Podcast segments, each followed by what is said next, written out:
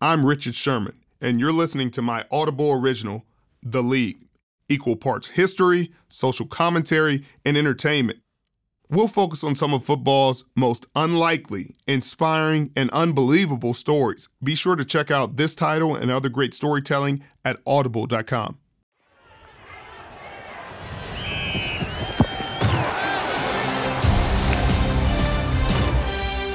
One of the greatest gifts from the game of football is that it is giving fans from different regions and loyalties a reason to communicate one another. Okay. There you go. Yeah, so. so, so which is why on just about every weekday in the fall, from the neighborhood barbershops to the local bars to the water cooler at the office, football fans are talking. Now, this talking may get loud at times, but for pundits and fans alike, talking about football may be one of the best things about it. Who's more of a football player, Ryan? Oh. I would like to know who is more of a football player. But of all the most heated debates about the game, it's history, the missed calls. Didn't they try to change it before? The catches that weren't. feet on the ground in the end zone. That's a touchdown. Even the uniform. There is one debate that seems to be talked about almost every football season. Could the best college football team beat the worst NFL team?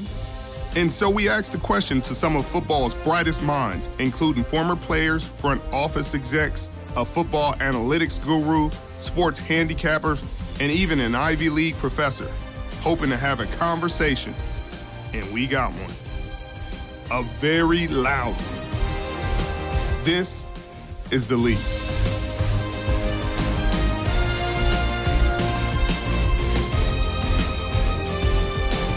Audible Originals presents a Joy Road Entertainment production. I'm your host, Richard Sherman.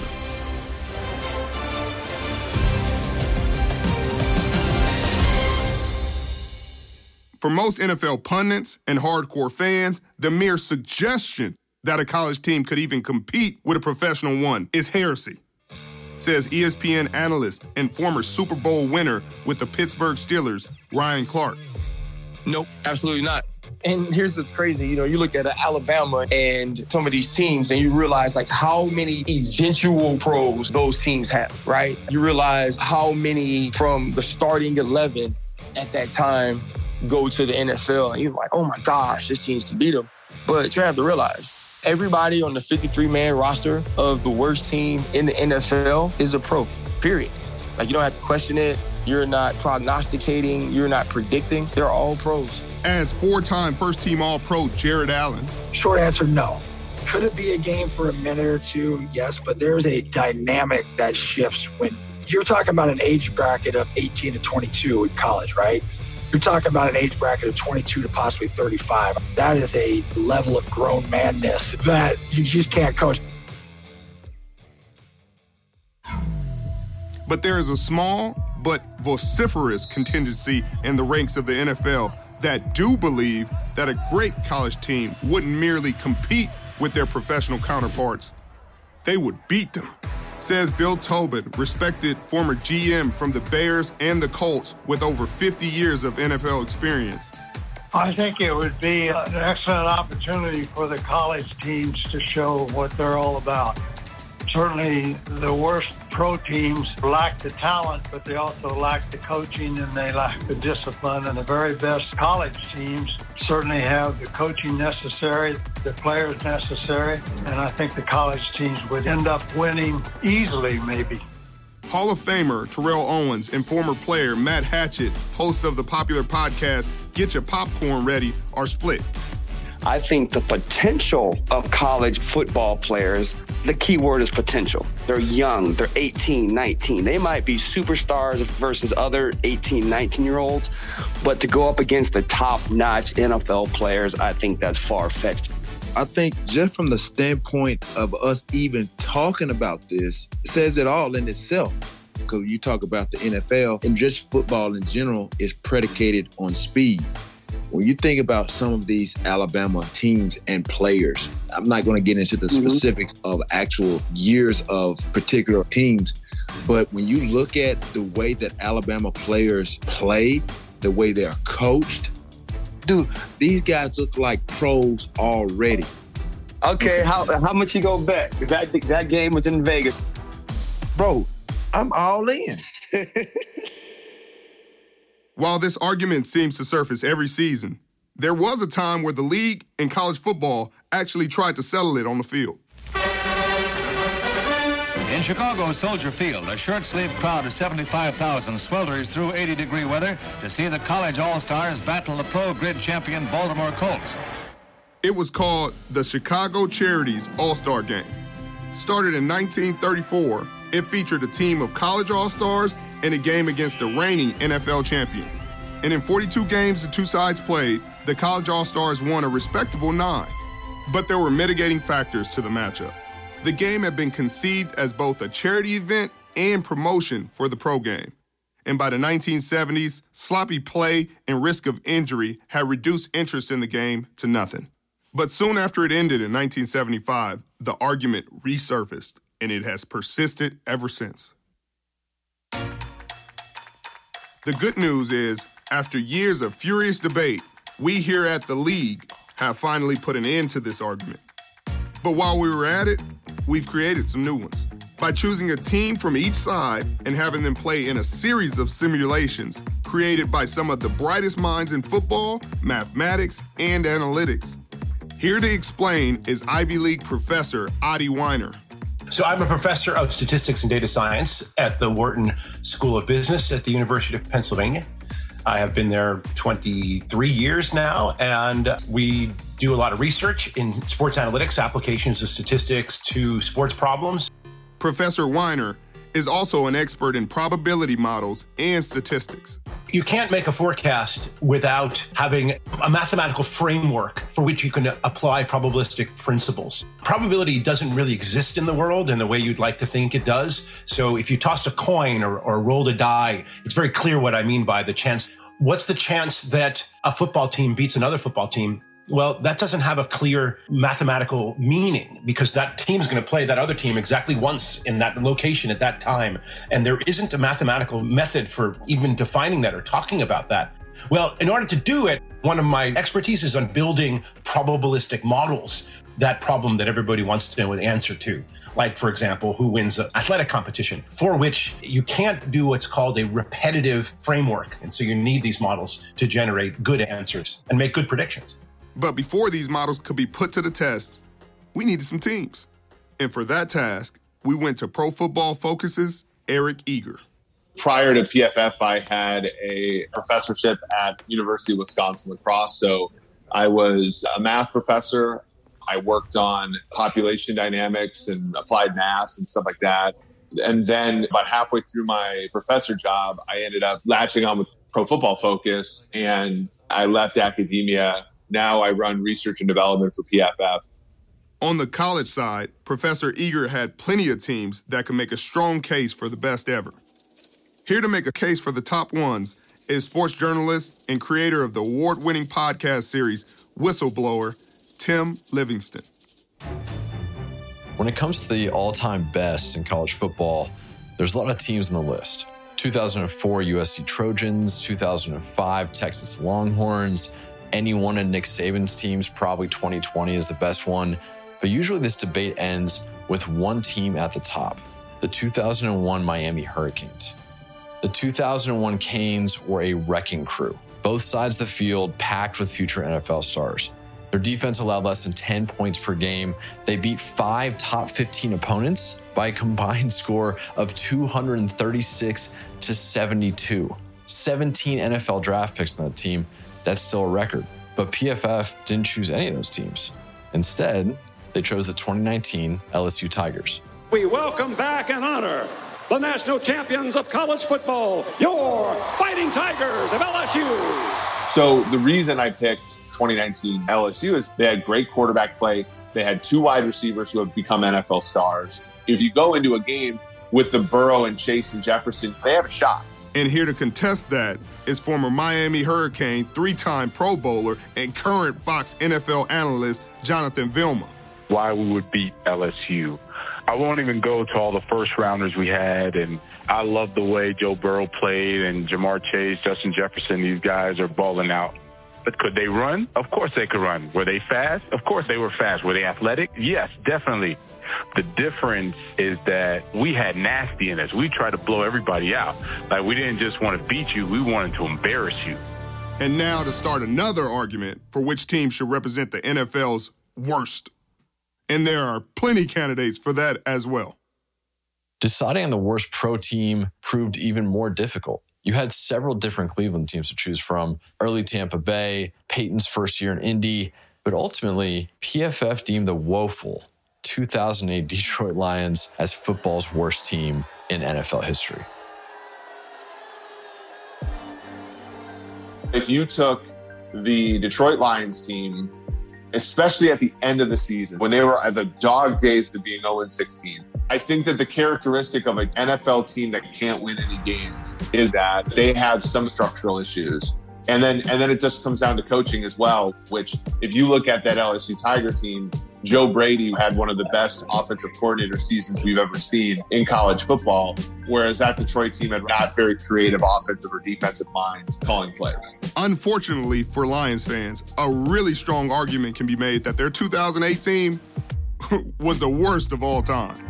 But what was stunning about the Lions' awfulness in 2008 is that the bar for terrible football with the Detroit Lions franchise had already been remarkably low. But because we've offended an entire fan base and for fear of reprisals from their current head coach, Dan Campbell, the Detroit Lions quarterback for the greater part of the 2008 season had been an All American while in high school and one of the most heralded players ever to come out of the state of Connecticut after setting records in pass completions, yards, and touchdowns while at UConn, he was drafted in the fifth round by the Lions in 2005. Today, Dan Orlovsky is one of ESPN's most popular and knowledgeable commentators. I think I started nine games that year, nine or 10 games and we had the lead or tied for the lead in the fourth quarter and i think eight of those nine so that shows you while going winless in at least half of the games that we had and also almost every game that i ended up starting in that we had a chance to win every game so mm-hmm. even to use that team shows you that that wasn't this team that just showed every week and it was just this walkover 21 point win for somebody. You know, I think the main difference why would it be so unlikely to happen is on the, the, physical strength difference between the pros and the college kids is still significant. Pros are still so much physically stronger at the line of scrimmage. I think the second thing is there's really no flaw in NFL rosters when it comes to in comparison to college. Like you can hide kids in college. Even the best LSU team adds my boy on the Thursday night football crew with Amazon Prime, Andrew Whitworth, who has a unique perspective. He played on both the national champion LSU Tigers in 2003, as well as a couple mediocre at best Cincinnati Bengals teams, before winning a Super Bowl with the Los Angeles Rams in 2021. I can understand the argument because I think there's some interesting matchups there, but I think the tough part would be when you look at that offensive line for the Detroit Lions. Stephen Peterman was also an LSU national champion, a great guard and great player in the SEC. Jeff Backus, longtime legend left tackle. LSU's D line would get absolutely murdered by those guys. It wouldn't even be close. You know, there weren't a lot of splash great players on the LSU defense. The offense was unbelievable. You had the corner who's pretty good in Stingley, but he'd be covering Calvin Johnson. I think that some of those things can get interesting and fun because it's college, but when it comes to an NFL football team and those kind of guys, I think the real truth would be up front. They wouldn't stand a chance. Now, with both teams set, before we continued with the analysts who will run the simulation, we went to the folks who may know even more than the number crunchers at PFF and UPenn, handicappers. And here to give us their takes are two of sports betting's top consultants, Troy West of Troy Wins and Taylor Mathis at Superbook Sports. Thanks, Richard. Thank you, Richard. Yeah, this is sure a tough question. If you really dive deep into the rosters, you look at the LSU roster, not just offensively, but defensively, this team had so many players go to the NFL. Defensively, you look at guys like Derek Stingley Jr., who's playing in the NFL, Patrick Queen, who's in the NFL, But look at offensively, Joe Burrow, Clyde Edwards-Helaire, Ja'Marr Chase, Jefferson. This LSU team was just absolutely stacked, top to bottom. You know, when I look at this, Taylor, you kind of think LSU would hang in the game a little bit. It comes down to the trenches and could the LSU Tigers hang around offensive line, defensive line? I think that's the big argument here. So hard to believe the LSU Tigers would get run off the field, but I would lean the Lions favored by around a touchdown. I've got to agree with you for the most part. I think Ed Orgeron is the head coach, his third year with the LSU Tigers. He has the upper hand. You've got guys like Joe Burrow, Ja'Marr Chase, Justin Jefferson. I'm looking at some of these guys, they've already been to the Super Bowl. The Detroit Lions had the worst defense, the second worst defense in all of NFL history, giving up 517 points. That's absolutely terrible. I know the NFL is a different animal than college football is, but how would you not take the LSU Tigers? And I know that's crazy, but I'm going to go with the LSU Tigers in this position. I'm actually going to give the LSU Tigers minus three and a half. Danny Sheridan, one of America's leading handicappers and sports analysts for the USA Today, thinks that is crazy. Well, I'll make the line realistic. I remember the Detroit Lions winless I don't know if they're the worst team ever in football. They certainly have the worst record. Uh, LSU Tigers, this 2019, some people say they were the best of all time. I don't know about that. The answer to your question is the NFL team would be a solid, and I love underdogs. The NFL team would be a solid 29 point favorite, at least four touchdowns over the best college team and the reason's real simple. These are all pros on Detroit. I don't care how bad they are. These are pro athletes, every one of them. They may be lousy compared to the other NFL teams, but they're not lousy compared to a college team.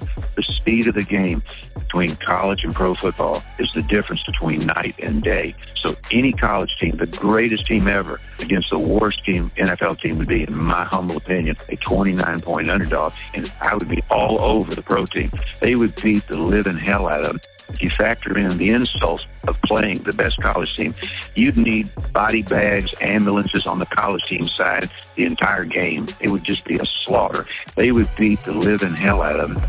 Okay, okay. Nobody's beating the hell out of anybody. This is just a simulation. As of note, the most important aspect of PFF simulation is based on what they call WAR. Wins above replacement is basically how many win shares a player in the NFL would have over a practice squad player if playing the same amount of snaps. In college football, it's a little bit different, but there are adjustments you can make. But that's how we look at how valuable a player is. And so if you look at the roster of the Detroit Lions, 2008, let's say, how many wins above replacement did that roster have on it? And then you look at like a team like LSU in 2019, which I think in the PFF college era, which is 2014 to above, you look at that team and you want to be able to say, okay, this player was worth like 2.5 wins. What does that translate to the NFL? In most cases, it doesn't. The LSU Tigers, they had some really good players, but the majority of that roster didn't play in the NFL. And so you have to make some sort of projection. You have to make some sort of correction for those players. And ultimately, what it ended up being was a team that was about three and a half wins under replacement if you just look at the depth of that team. That's players that will never see the NFL light of day. But if they did, they would be worth a negative value to a team. So much that it would probably overtake the positive value of the Joe Burrows, the Ja'Marr Chases, the Clyde Edwards, and Justin Jefferson, and so forth, NFL superstars. But having to play with like five offensive linemen that aren't an NFL caliber, that certainly hurts them. Additionally, on defense, if you don't have six defensive backs that you trust, an NFL quarterback is just going to pick you apart because they can choose who they throw against by and large. So, would the LSU Tigers have a chance? Someone that thinks so is one of the school's most celebrated alumni. He is a political consultant, media personality, and quintessential Louisianian. James Carville, also known as the Raging Cajun. There's a huge gulf when you go from one level to the other. Uh, anybody in horse racing understands that. But a couple of things about the LSU team and the teams they played. Of uh, the 22 people that started in the LSU Clemson game, 21 are playing in the NFL now. All right? Think about that. 21 of the 22 players started a national title game or an NFL roster. It's not like they're just playing, they're thriving. look at Burrow goes to the Super Bowl, and actually his first year in the NFL. And then you look at the number of people that they played that went NFL. So, of course, I'm going to say that I think that LSU would have won, but I don't have a lot of conviction.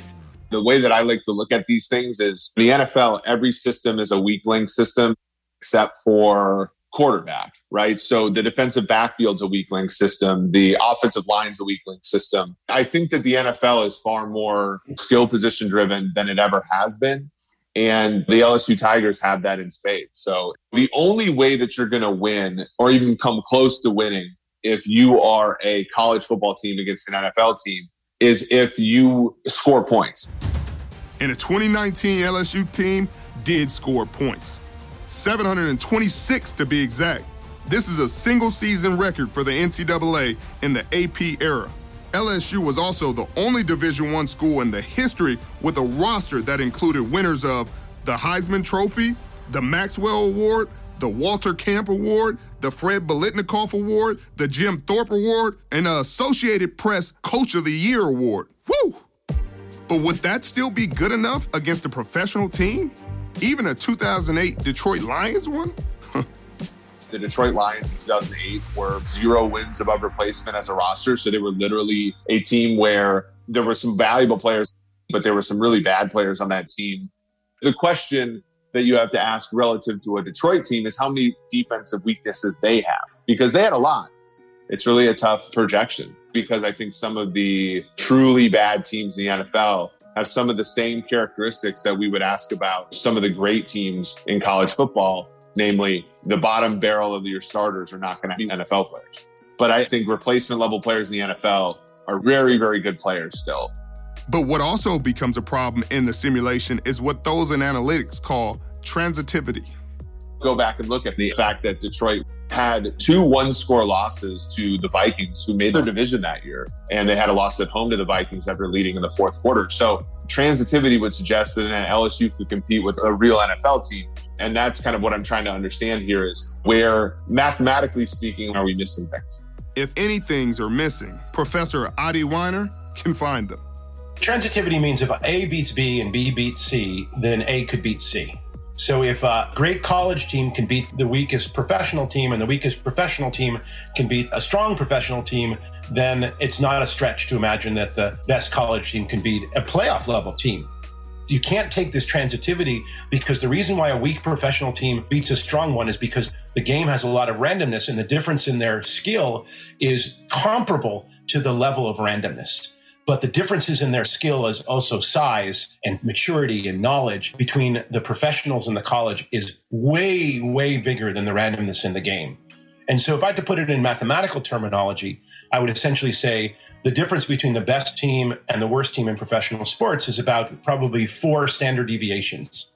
The difference between a professional team and a college team and when I say standard deviations and the randomness is due to the actually playing of the game, is probably something like eight standard deviations, which would mean the, the gap is still incredibly far between the very best college team and the very worst professional team. In the end, the NFL is a results driven league. I've reflected on this issue fairly deeply for a long time. And if you actually think about the framework, at, at, a deep level, you realize that there's an enormous gap between professional sports teams and college sports teams. A professional team is orders of magnitude better than the absolute best college football team. In the end result for this simulation, featuring one of the best college football teams of all time versus one of the worst professional teams of all time. Drum roll, please.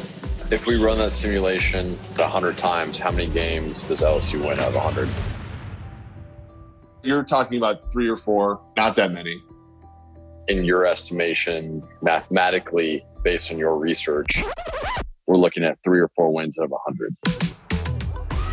Yeah, yeah, I think the high end. There you have it 97 and 3 pros over college, which goes to prove that the old NFL adage is true. The pros play on Sundays.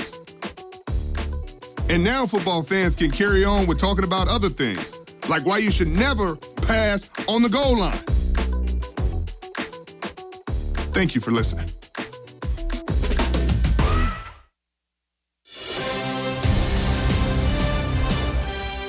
This has been an Audible original created by PG Kasheri. Produced by Audible Originals and Joy Road Entertainment. Neil Cabana, PG Kasheri, Matthew Hatchett, and Jim Young. Executive producer Nick D'Angelo. The production was designed, engineered, and mixed by Neil Cabana. Acquisition and development John Kim and Sonia Kim. Audible Legal Services Whitney Marshall. Legal services provided by Pierce Law Group, David Albert Pierce, and Carter Courtney. Audible Head of U.S. Content, Rachel Ghiazza. Head of Audible Studios, Zola Mashariki. Joy Road Entertainment is PG Kusheri, Matthew Hatchett, Bobby Glanton Smith, Tim Livingston, and Jim Young. Copyright 2022 by Joy Road Entertainment, LLC. Sound recording copyright 2022 by Audible Originals, LLC. Special thanks go to Jared Allen, James Carville, Ryan Clark, Eric Eager, Tim Livingston, Taylor Mathis, Dan Orlovsky, Danny Sheridan, Bill Tobin, Jonathan Vilma, Troy West, Andrew Whitworth, and Adi Wyner. Brent Adams, Gregory Emerson, Upton Bell, Tara Berman, Lily Bloom, Dan Bournet, Julia Borston, Nerea Cabana, CBS News, CBS Sports, Sharon Chang, Matt Simber, Stacy Clark, Renee Clift, John Colby, Critical Past, Mitch Eisenstein, ESPN, Lynn Farrow, Steve Guglielmi, Adam Harris, Lisa Heckman, Tarek Heitman, Paula Inosanto, Leanne James, Ali Keck, Tatiana Kelly, Rachel Kiwi, Susie Colbert, KPIX, Chantel Krebs, Caitlin Livingston, Phil Maines, Andre Morgan, Tom Mayanecht, Pat McAfee, Brent Musburger, NBC, Jaime Ochoa, Terrell Owens, Sean Parker, Periscope, Jeff Pomeroy, Pond 5, Paul Robinson, Alyssa Romano, Victor Rounds, Rick Spielman, Ira Stahlberger, Tim Sweeney, Patrick Toole, Sarah Van Kirk, Veritone, Derek Volner, Elliot Wilson, Jamie McClellan, and Jennifer Yip. This is the league.